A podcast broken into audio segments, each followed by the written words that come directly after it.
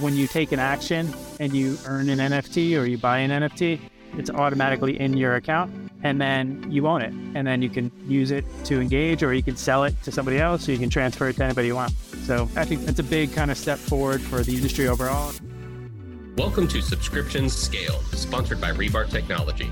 Join us each week to hear from industry leaders in the subscription space share their best tips and stories and learn how you can uplevel your subscription business today.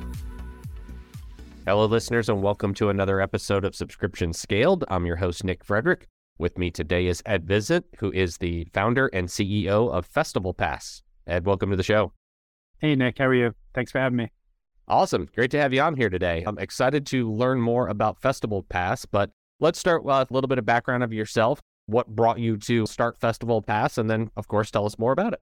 Sure. So, just like any business, there's context. I've been an entrepreneur most of my adult life. I would start off as an investment banker in New York and up until 1999 and left to start my first e-commerce company. It was called City Stuff. We sold things that made cities famous. So anybody that knows the different fun things you get from various cities ended up selling that company in 2001 to a company in Stamford, Connecticut. And then fast forward, I had a experiential marketing firm for most of the 2000s, about a 70 person firm in New York. And we bring a lot of big, interesting brands into live events whether they would be a concert, a festival, a film festival, or even just creating activations that were created solely for that brand. Did a lot of cool things around that time. We even owned a film festival ourselves down in the Dominican Republic. And then we branded and built a hotel down there with Maxim Magazine in 2005, 2006. So a lot of fun during that time. But yeah, sounds it, fun. It made me fall in love with live events. And that kind of was the thing that I got excited about, but never really had a technology play around live events. And then fast forward a little more in the world of subscriptions, I had a B2B SaaS company that was a firm for retail and franchise multi unit properties. And we ended up building that and selling it in 2014, effectively merged with a Italian mobile company at the time that was also in the multi unit kind of space.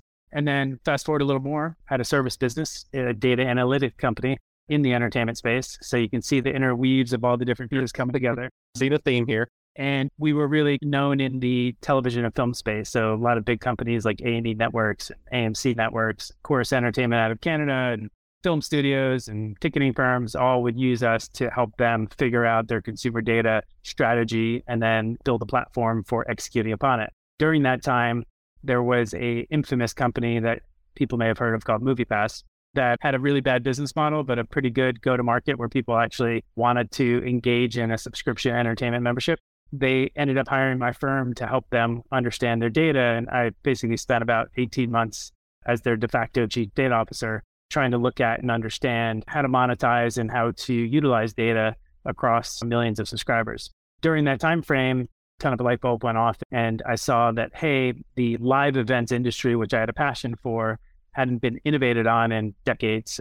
Traditionally, people that want to acquire tickets to an event go through some of the channels of the ticketing firms that everybody knows very transactionally. Nobody really loves or has any brand affinity towards their ticketing firm that they like.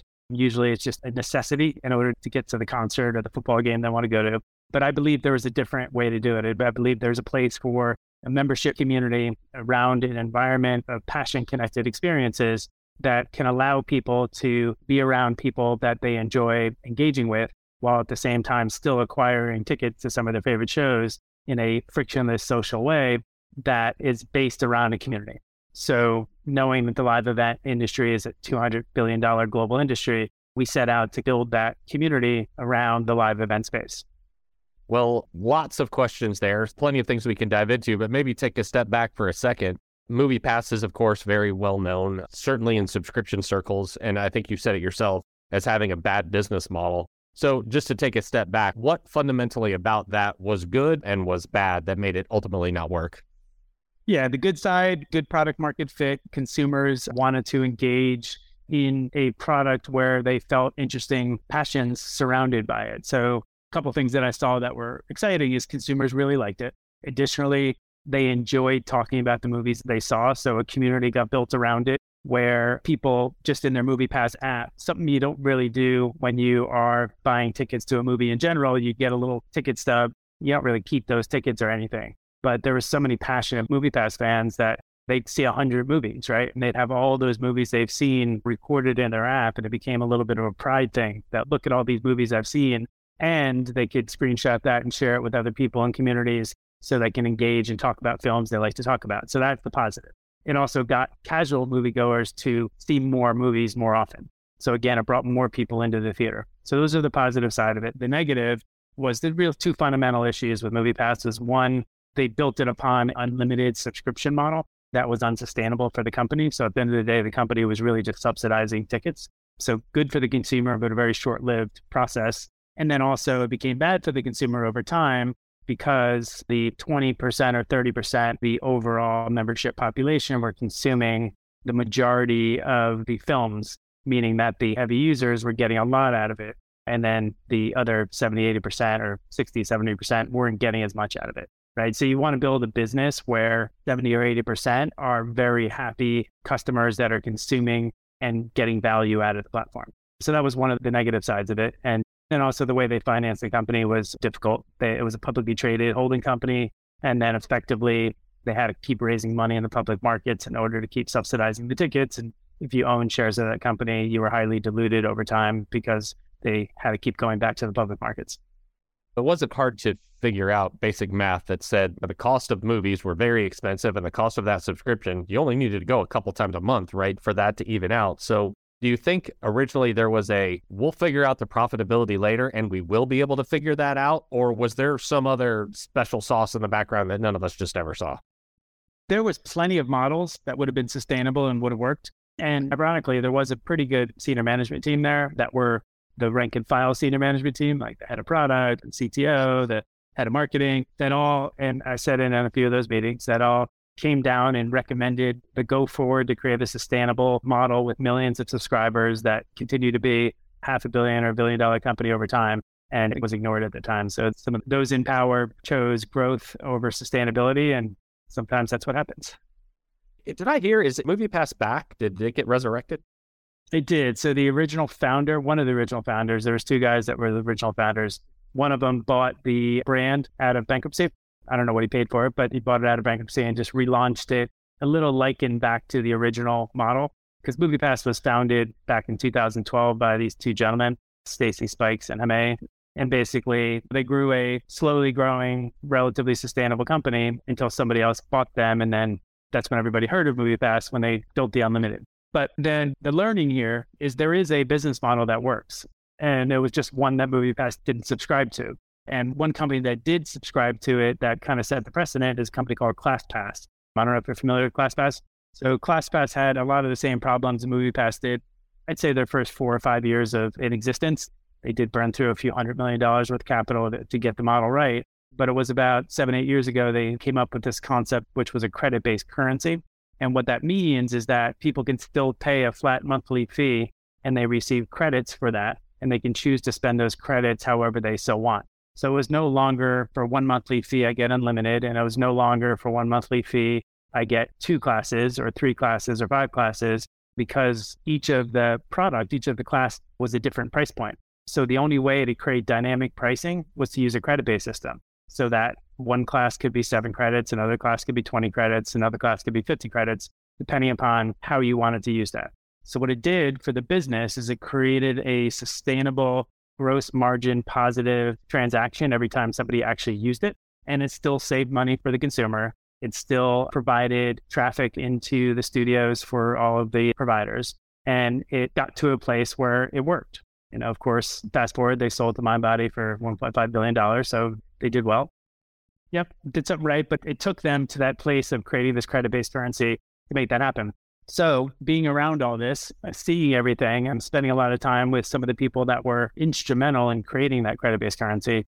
I decided that I wanted to transform the live event business in a way that we based our model on a credit based currency.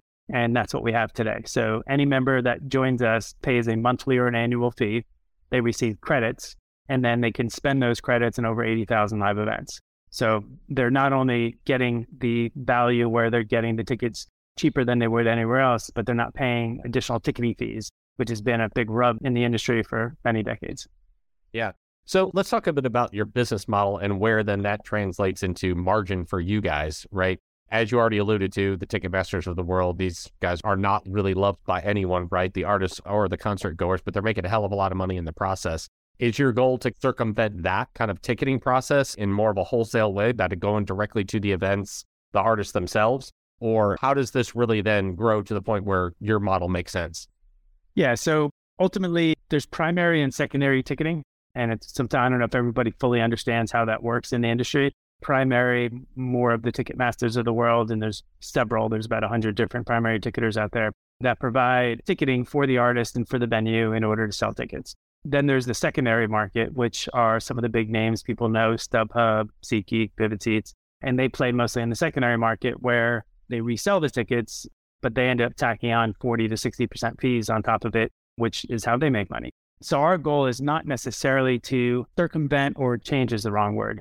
We're not trying to compete directly with those. We're just trying to find a lane where we can bring people together that want to be part of a membership that they can engage in. And the more they engage in our brand and our membership and our community, the more value they get back. And it so happens to be a place where they can also get their tickets to go to live events at a better price and with transparency and in a place where they can engage in the community. So, again, I hope over time, like we're building tends to become the new norm, but in no way am I trying to change or displace what currently exists out there. It would be very hard to do because of a lot of the primary ticketers have decade long contracts and relationships with the venues. I'm just trying to provide a new model for hopefully millions of members that want to join and become members of our platform to be able to do it a better way.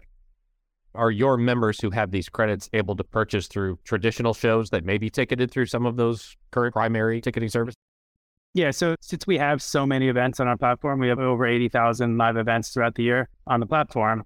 We source our tickets from various places. So some are from the secondary market, some are from the primary market. But what we do is when we source them, instead of charging our members very large fees on top of it, we don't do that, right? So we source it at the same wholesale price other people do, and we blend it into our overall credit system. We make sure we're making a small margin on every transaction, but we're giving away a lot of our margin to our members because they're committing to and engaging to be a part of it. So if somebody's a $19 a month member with us, they're paying a certain amount of dollars per credit. And if they're a $99 a month member, they're paying a certain amount of dollars per credit. So the more engaged and the more they're willing to pay on a monthly basis, the cheaper they get their tickets. Okay. Do the credits ever expire? On our traditional Web 2 model, the answer is no. As long as they're a current paying member of the platform, their credits will continue to roll over so they don't lose credits on a month to month basis. If they totally decided to not be a member and leave the platform, then of course their credits would expire. We do have a Web3 model, which is a lifetime membership, and we can talk about that when you're ready. But that has a different element of how credits stack. Definitely want to dive into that in a second. But one other thing I wanted to ask you about looking at the different plans that you've got on the website is that you've also got referral bonuses. So yes. obviously, customer acquisition costs are through the roof these days.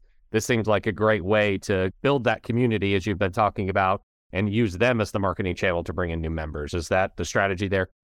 It is. It, what you probably are seeing as well is we have a multiplier. So the higher level of a membership you are, the more you can earn.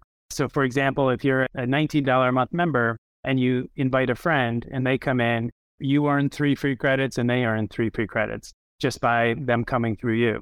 But if you're a founding member, a $99 a month member, you have 2x on your referral bonus. So you'll get double the amount. So you'll get six credits every time you refer somebody. And if you look at that from a mathematical standpoint, credits are anywhere from a dollar to a dollar 27, depending upon the level you're at. So effectively, you're earning $6, $7 worth of credits every time somebody new's coming in if you're a $99 a month member. So that's it can grow pretty quickly. You can get yourself free tickets to lots of shows if you keep telling all your friends.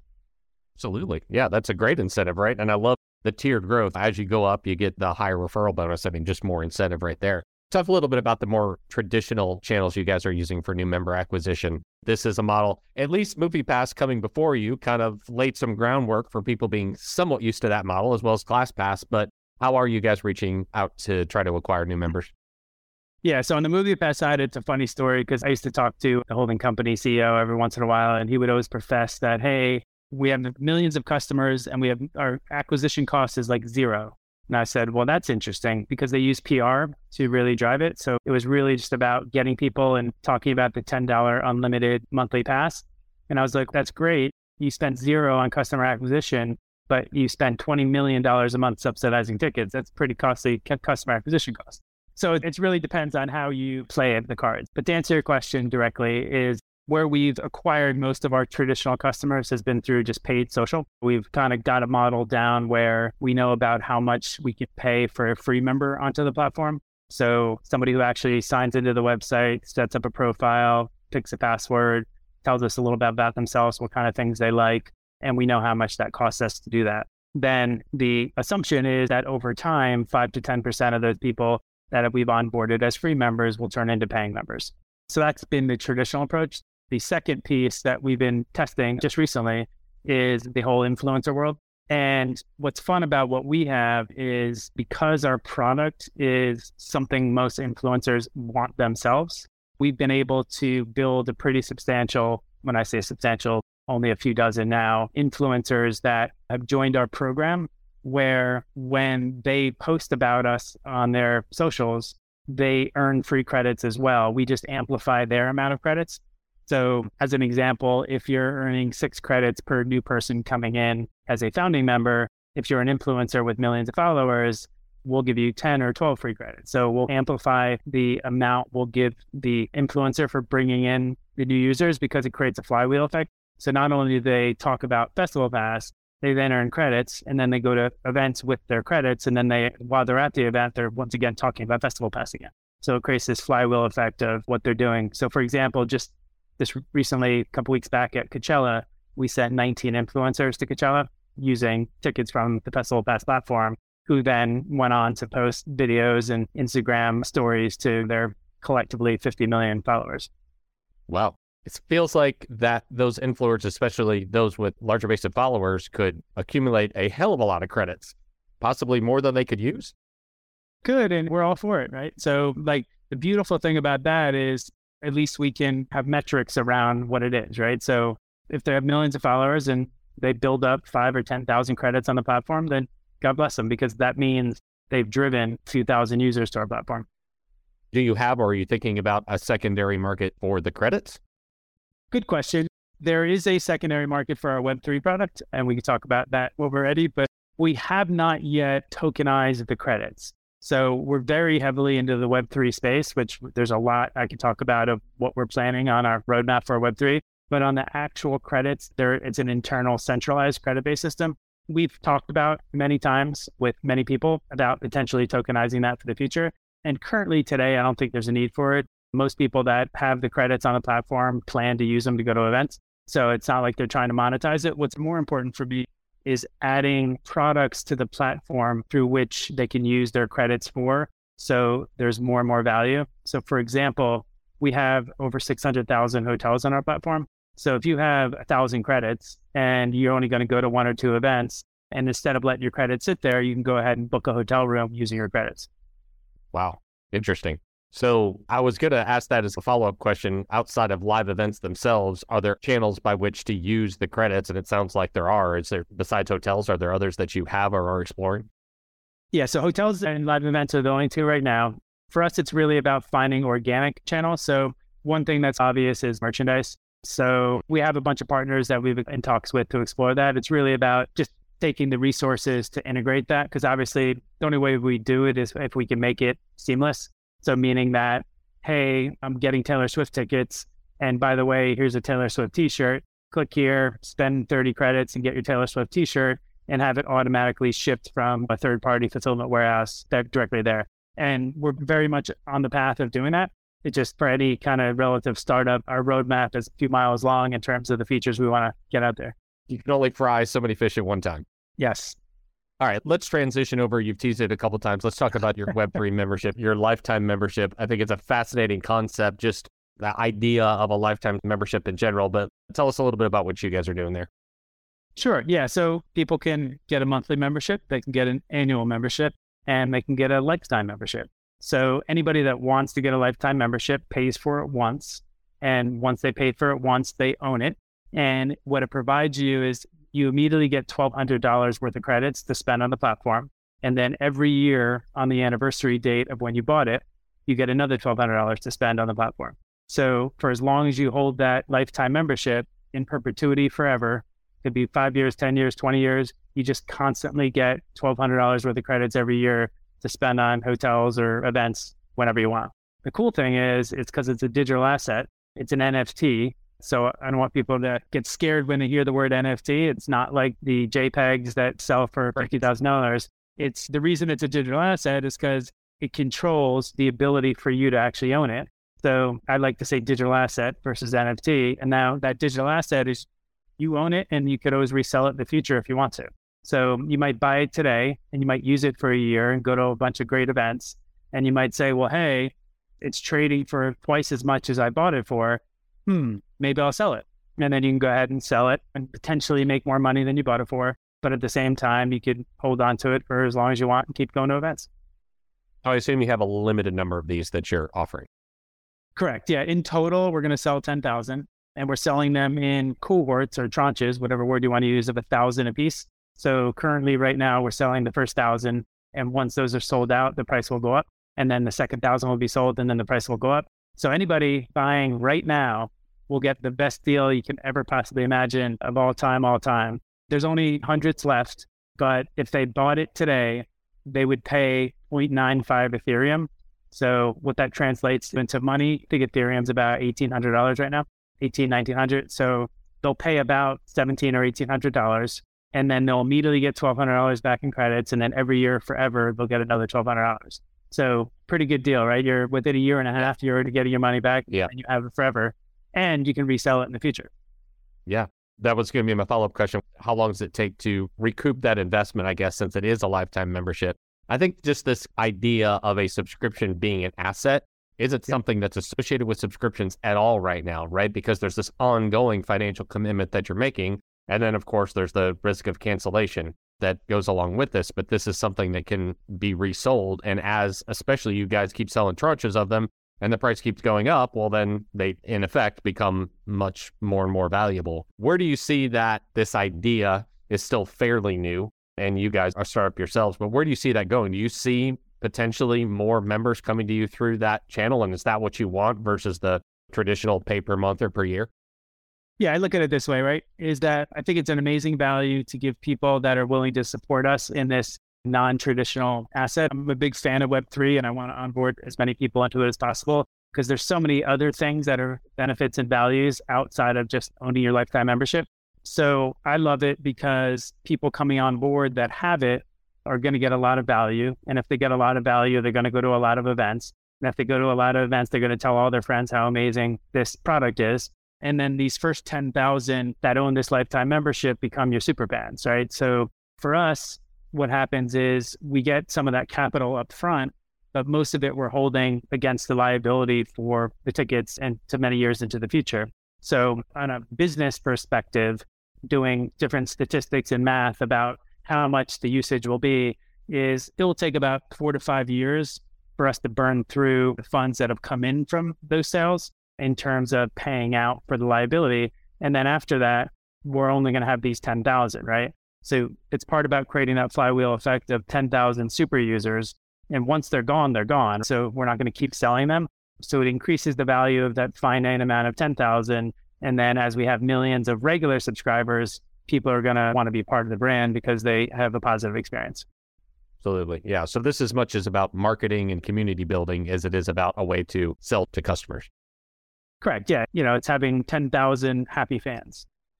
Absolutely. I mean, you've said the word a couple of times already, and we talk about it all the time in the show about the community that subscription brands can build that just you can't do with even an Amazon subscribe and save, right? Those are just replenishment services. But when you've got something built around festivals, people that want to go to live events, these are very passionate people, right? Who are, they know they're going to be doing this all the time, going to different events. And so they're very engaged.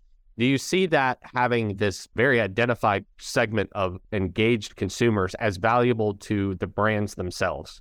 meaning maybe it's it could of course be a specific artist or maybe a festival or something like that but might they be find your customers more valuable than the ones that are going to ticketmaster to just make one-off purchases yeah and there's we have a lot of plans and we've already built a lot of technology to help that happen so even within our own core subscription we have these things we call micro subscriptions or effectively badges if you will And the idea is certain brands can partner with us, whether it's the venue themselves or a festival themselves, to almost create a mini micro subscription to add more value.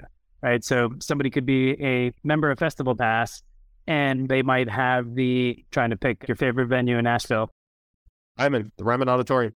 They're not a client, but that's a good example. But they might have the Ryman mini subscription. So that you might pay an extra five bucks a month on top of your regular subscription to be part of the Ryman badge. And because you're part of that, guess what? You get special access to events that happen at the Ryman. They're published on our platform for only those who are in that badge kind of community. And you might get other value.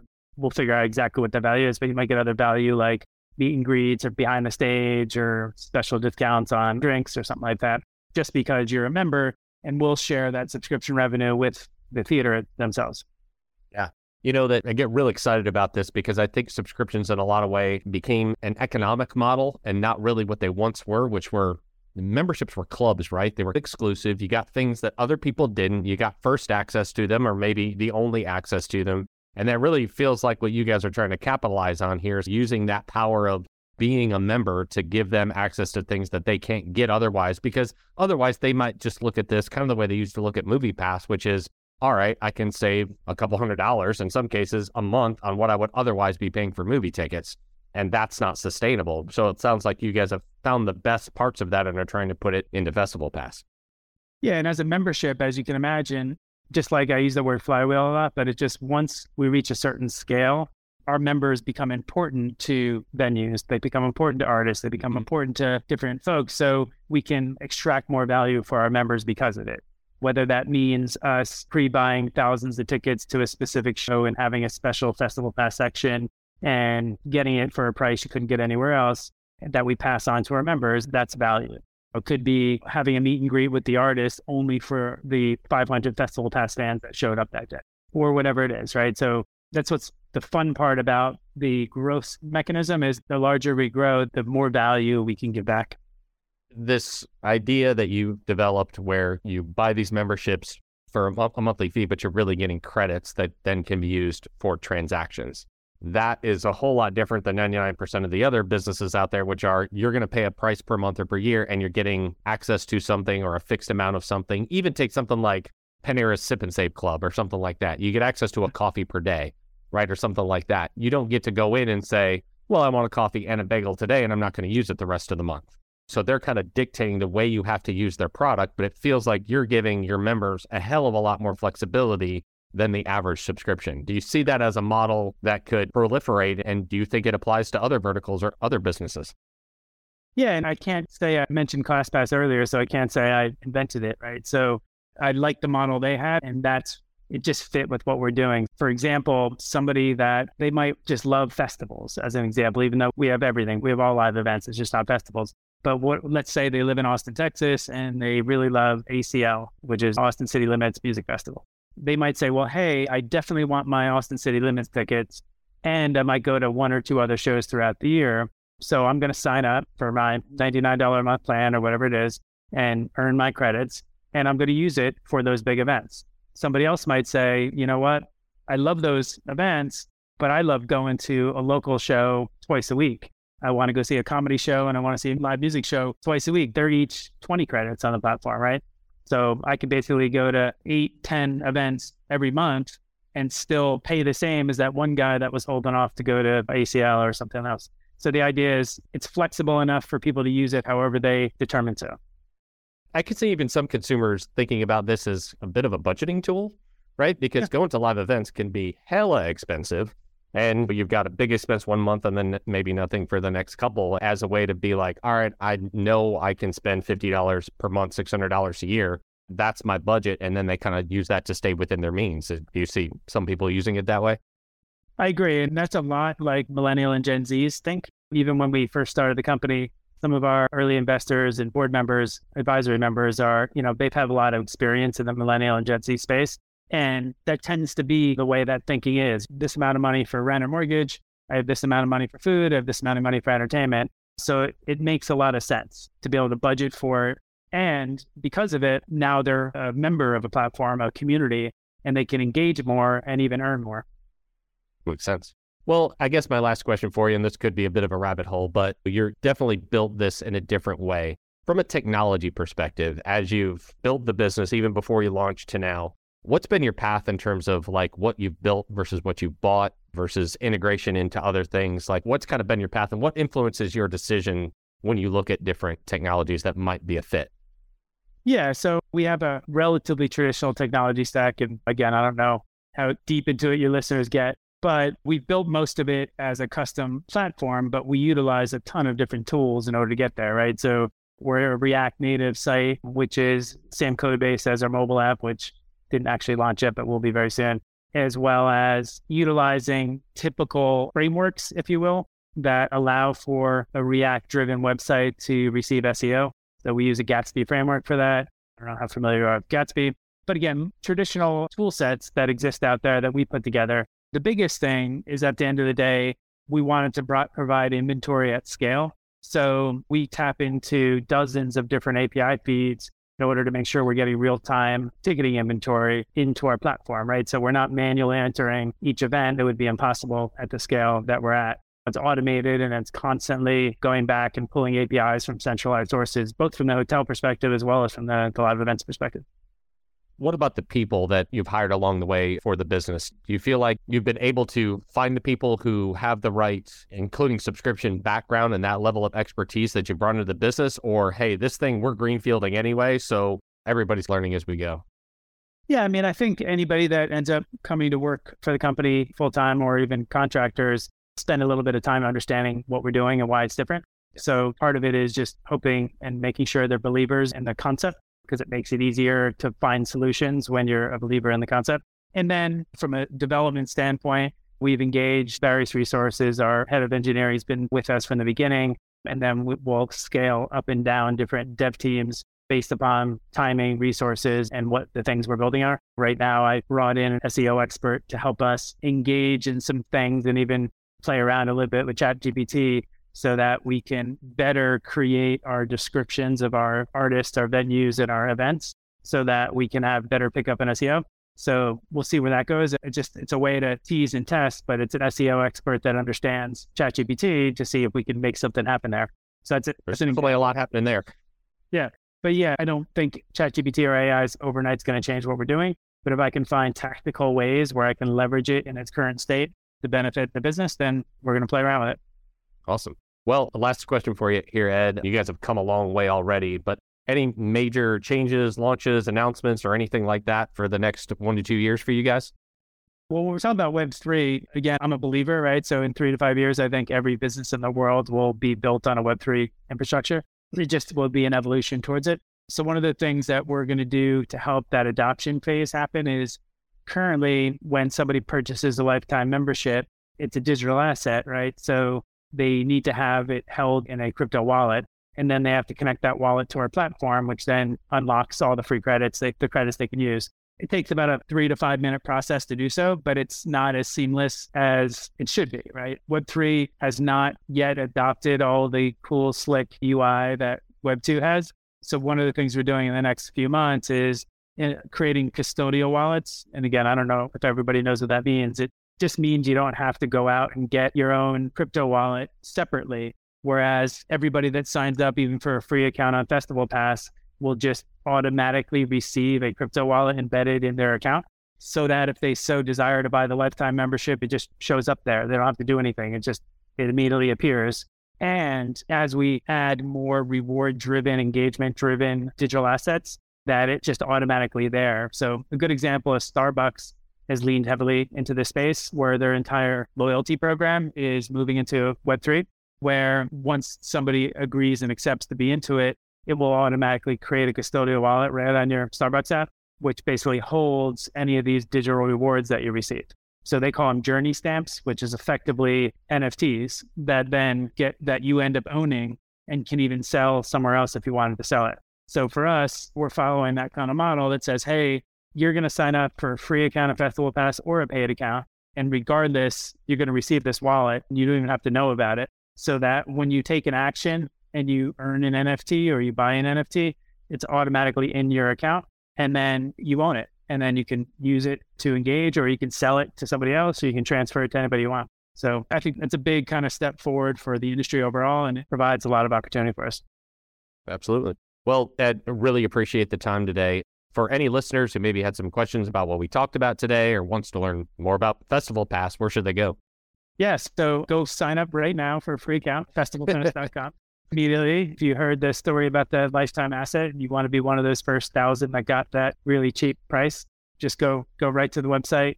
There's a little pink bar on top that will bring you right to the page to get that lifetime asset. And follow us on Instagram at Get Festival Pass. Same on Twitter at Get Festival, and TikTok, fest, just Festival Pass. Well, Ed, again, really appreciate the time today. Appreciate all of the insights you shared about your experience and what you guys are building over there. Certainly sounds really exciting and it'll be interesting to stay tuned to. So thanks again. Thank you. Appreciate it, Nick. We hope you enjoyed this episode of Subscription Scaled, sponsored by Rebar Technology. If something we said today resonated with you, please subscribe, rate, and download our podcast and share this episode with your network.